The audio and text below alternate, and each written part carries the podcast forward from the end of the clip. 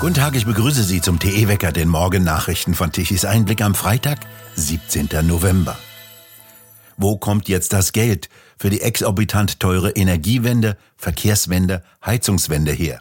Dies war die Hauptfrage der Ampelkoalition nach dem Hammerurteil des Bundesverfassungsgerichtes in Karlsruhe. Die Koalition verbreitete in Berlin die Formel, das Urteil werde zunächst sorgfältig ausgewertet. Allerdings dürfe das Geld für eine sogenannte klimafreundliche Transformation der Wirtschaft nicht gestoppt werden, hieß es aus den Reihen der Grünen. Auch Wirtschaftsminister Habeck will weiter daran festhalten, Milliarden für eine sogenannte Transformation der deutschen Industrie auszugeben. Es könne nicht sein, meinte er, dass wir jetzt sagen, dann machen wir es eben nicht. Er fragte nicht, ob der Weg falsch ist. Linken Fraktionschef Bartsch warf der Koalition im Bundestag vor, ein finanzpolitisches Trümmerfeld verursacht zu haben. Der CDU-Vorsitzende Merz kritisierte die Ampel dafür, die Beratungen zum nächsten Haushalt unbeirrt fortzusetzen, als hätte es die Entscheidung aus Karlsruhe nicht gegeben.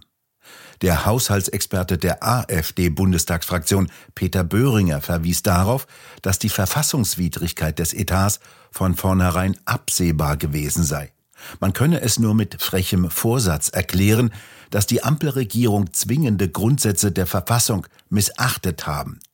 Geht es nach Böhringer, sollte der gesamte Klimafonds einfach aufgelöst werden.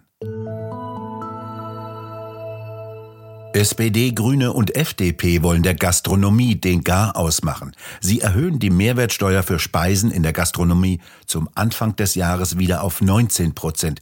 Dies erfuhr das Handelsblatt aus Koalitionskreisen. Die Mehrwertsteuer auf Speisen in der Gastronomie war in der Corona-Pandemie von 19 auf 7 Prozent gesenkt worden, um die Branche zu stützen. Wegen der Energiekrise wurde die Regelung bis Ende dieses Jahres verlängert. Das Wirtschaftsministerium hatte die bei einer Verlängerung fehlende Steuersumme auf 3,4 Milliarden Euro beziffert. Die Branche hatte zuletzt vehement dafür geworben, die Steuersenkung nicht wie geplant Ende des Jahres auslaufen zu lassen. Angesichts der hohen Inflation und gestiegener Preise befürchtet sie Pleiten in der Gastronomie und Jobverluste. Wirtschaftsverbände vor allem aus den Bereichen der Lebensmittelerzeugung und Gastronomie hatten gefordert, die Mehrwertsteuer nicht wieder heraufzusetzen. Der Deutsche Hotel- und Gaststättenverband warnte zuletzt vor etwa 12.000 Betriebsschließungen, Preissteigerungen von durchschnittlich 18,2 Prozent, sinkenden Umsätzen und weniger Jobs in der Gastronomie. Es war ein historischer Tag im Bundestag, weil es der Höhepunkt des Wahnsinns war, den das deutsche Parlament seit Gründung der Bundesrepublik gesehen hat. So schreibt Tichys Einblick über eine Debatte im Bundestag. Nein, Debatte war das eigentlich nicht mehr. Am Mittwoch redete der Bundestag darüber, wie Männer Kinder gebären können. Kein Fastnachtsscherz, obwohl die Saison eröffnet ist. Dies sei tatsächlich eine Konsequenz des von der Ampelregierung eingebrachten Gesetzes zur Selbstbestimmung in Bezug auf den Geschlechtseintrag, heißt es weiter bei Tichys Einblick. Dies sieht wörtlich vor, dass jede Person, deren Geschlechtsidentität von ihrem Geschlechtseintrag im Personenstandsregister abweicht, vom Standesamt verlangen kann, ihren Geschlechtseintrag zu ändern. Dafür muss sie lediglich selbst erklären, dass der neu gewählte Eintrag ihrer Geschlechtsidentität am besten entspricht. Gutachten sind dafür nicht mehr erforderlich, weder von Medizinern noch von anderen Sachverständigen. Auch darf der frühere, vor der Änderung eingetragene Geschlechtseintrag, wie zum Beispiel der Vorname, nicht offenbart oder ausgeforscht werden. Dies soll verhindern, dass transgeschlechtliche, intergeschlechtliche und nicht-binäre Menschen gegen ihren Willen geoutet werden. So Sven Lehmann, parlamentarischer Staatssekretär im Bundesfamilienministerium und Längs- und Querbeauftragter der Bundesregierung. Nach dessen Auffassung sollten auch Kinder, die ihre biologischen Eltern als Vater oder Mutter bezeichnen, Bußgelder zahlen. Transfeindlich bzw. transphob sein für Staatssekretär Lehmann Befürchtungen, dass Männer durch Umfirmierung zur Frau in Schutzräume für Frauen eindringen könnten dass beispielsweise Sexualstraftäter nach einer Transition zur Frau verlangen könnten, in Frauengefängnissen untergebracht zu werden, wie etwa in Schottland, wo im vergangenen Winter ein zur Transfrau mutierter Vergewaltiger das neue Gendergesetz nutzen wollte, um in ein Frauengefängnis verlegt zu werden. Außerdem sollen alle Kritiker der sogenannten Transgender-Ideologie geächtet werden. Deshalb sei Lehmann das Offenbarungsverbot so wichtig. Kritische Stimmen sollen damit zum Schweigen gebracht werden. Dies widerspreche zwar allen liberalen Prinzipien, so Tichys Einblick, der FDP-Justizminister aber behauptet, dass es dem Gesetz nicht um die Identitätspolitik oder um Zeitgeist, sondern um die Würde der Person ginge. Eltern könnten nach dem Gesetzentwurf ihren Kindern Pubertätsblocker geben, eine chemische Kastration, irreversibel. Als einzige hat die Abgeordnete der AfD-Bundestagsfraktion unmissverständlich Klartext geredet, Beatrix von Storch. In Ampel Deutschland fehlt Geld für Rentner, Schulen und Bahnschienen. Aber die Regierung will jetzt flächendeckende Gender-Identitätsberatungsstellen einführen. Für alle, die nicht wissen, ob sie Männlein oder Weiblein sind. Punkt römisch 3 des vorliegenden Selbstbestimmungsgesetzes. Ja, jeder Wahnsinn erreicht einmal seinen Höhepunkt. Die Ampel bringt heute also das Gesetz ein, dass man sein Geschlecht per Sprechakt ändern kann, einmal im Jahr. Einmal im Jahr einen neuen Anzug, einmal im Jahr ein neues Geschlecht. Und jedes Mal können Zeugnisse und Führerscheine geändert werden, rückwirkend. Staatlich befohlene Urkundenfälschung. Dieses Gesetz ist der Weg ins Tollhaus. Sie sagen nicht, die Biologie bestimmt, was eine Frau ist. Und ich frage Sie, ja, was denn dann? Lackierte Fingernägel und Minirock? Auf die alles entscheidende Frage haben Sie keine Antwort. Was ist eine Frau? Sie ertragen nicht, dass Wunsch und Gefühl nicht Wirklichkeit sind. Jeder Kollege hier kann sich wünschen oder fühlen, eine Frau zu sein. Darüber urteilen wir nicht. Und das macht ein Leben ganz sicher schwer. Aber es macht einen nicht zur Frau. Man kann sein Geschlecht ebenso wenig ändern wie sein Alter oder die Körpergröße. Weil Sie die Wirklichkeit nicht akzeptieren, wollen Sie sie jetzt verbieten. Wer in Zukunft Markus Ganserer Herrn Ganserer nennt, soll dafür 10.000 Euro Strafe zahlen für die Wahrheit. So steht es im Gesetz. Wenn ein FDP-Justizminister so ein Gesetz erlässt, dann beweist das nicht, dass ein Mann eine Frau sein kann, sondern dass die FDP im Bundestag überflüssig ist. Ihr Offenbarungsverbot ist eine Pflicht zur Lüge. Das ist nicht liberal, sondern totalitär, schrieb schon die FAZ. Sie wollen uns dazu zwingen, anzuerkennen, dass Männer Kinder gebären können und Frauen Samen spenden können. Das regelt ausdrücklich Paragraph 8 das ist die Symbiose von Gender Gaga und Nordkorea. Dieses Gesetz ist aber nicht nur absurd, es ist auch gefährlich. Immer mehr Menschen in Lebenskrisen folgen der öffentlich geförderten Translobby. Die Folge, die Zahl der Geschlechtsumwandlungen hat sich seit 2005 verfünfzehnfacht und unter den 20 bis 25-Jährigen verfünfzigfacht.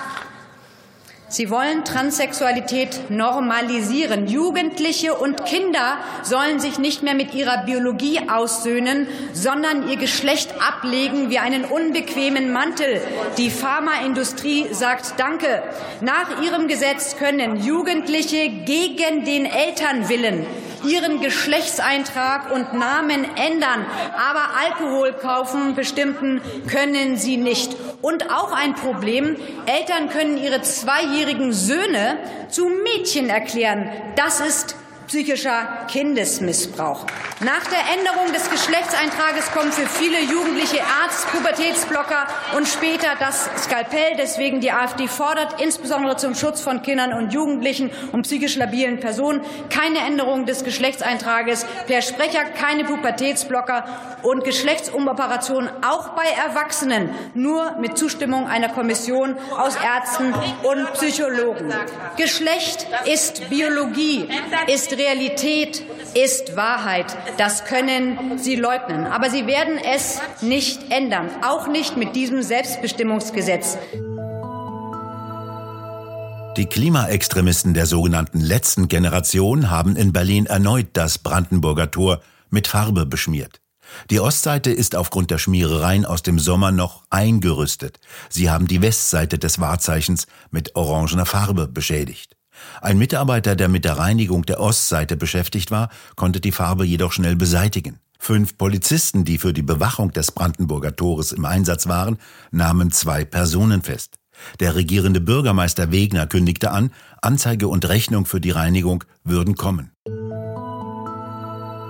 Der Reifenhersteller Goodyear will seine Produktion im Werk in Fürstenwalde stilllegen, wie das Unternehmen am Donnerstag ankündigte. Das Unternehmen zählt zu den größten Reifenherstellern der Welt. Nach Angaben eines Sprechers sollen 750 Stellen abgebaut werden. Derzeit seien im Werk in Fürstenwalde insgesamt etwa 930 Menschen beschäftigt.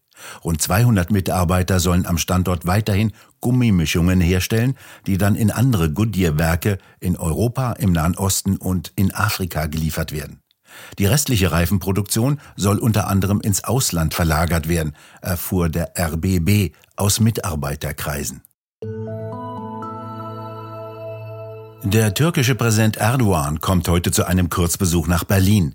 Gegen Mittag wird er auf dem Berliner Flughafen landen, zunächst mit dem Bundespräsidenten und anschließend mit Kanzler Scholz zusammentreffen. Am Abend will er wieder zurückfliegen. In der Berliner Innenstadt werde es zu erheblichen Einschränkungen kommen, sagt die Polizei, soweit man die noch merkt. Thema wird unter anderem eine Neuauflage des EU-Türkei-Abkommens zur Begrenzung des Flüchtlingszuzugs sein. Erdogan benötigt dringend Geld. Er sagte zuletzt bei einer Rede seiner Partei, was im Gazastreifen geschehe, sei ein Massaker und ein Kriegsverbrechen. Dieses Massaker sei das Werk des Westens.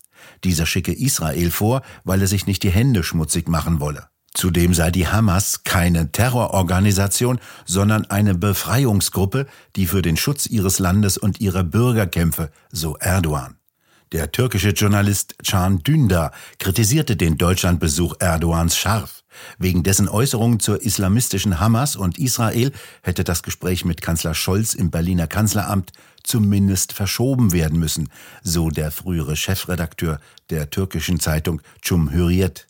Der Bundesregierung wirft er vor, nach den Regeln des türkischen Präsidenten zu spielen. Erdogan sei der Gewinner dieses Spiels, schon bevor der Besuch stattfinde, sagte Dündar. Deutschland müsse sich vor ihm verbeugen, in dem Wissen, dass er ein Hamas-Unterstützer ist und Israel als Terrorstaat bezeichnet.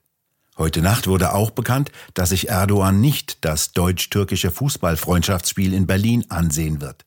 Befürchtet wurde, dass er dort seine Anhänger auch zu israelfeindlichen Protesten aufwiegeln könnte. Heute kommen weiterhin Tiefdruckgebiete aus dem Westen heran, die Wolken und Niederschläge mitbringen.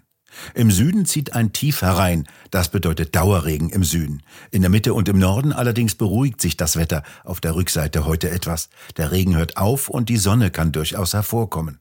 Dafür strömt kältere Luft nach. Die Temperaturen liegen mittlerweile bei 5 bis 8 Grad. Die Schneefallgrenze sinkt auf 400 bis 900 Meter. Und nun zum Energiewendewetterbericht von Tichys Einblick. Deutschland benötigte gestern Mittag um 12 Uhr eine elektrische Leistung von immerhin 74 Gigawatt. Davon kamen 11 Gigawatt von den 30.000 Windrädern und kurzzeitig um 12 Uhr mittags eine elektrische Leistung von mageren 8,5 Gigawatt von den Photovoltaikanlagen. Zwei Stunden später allerdings lieferten die schon nichts mehr.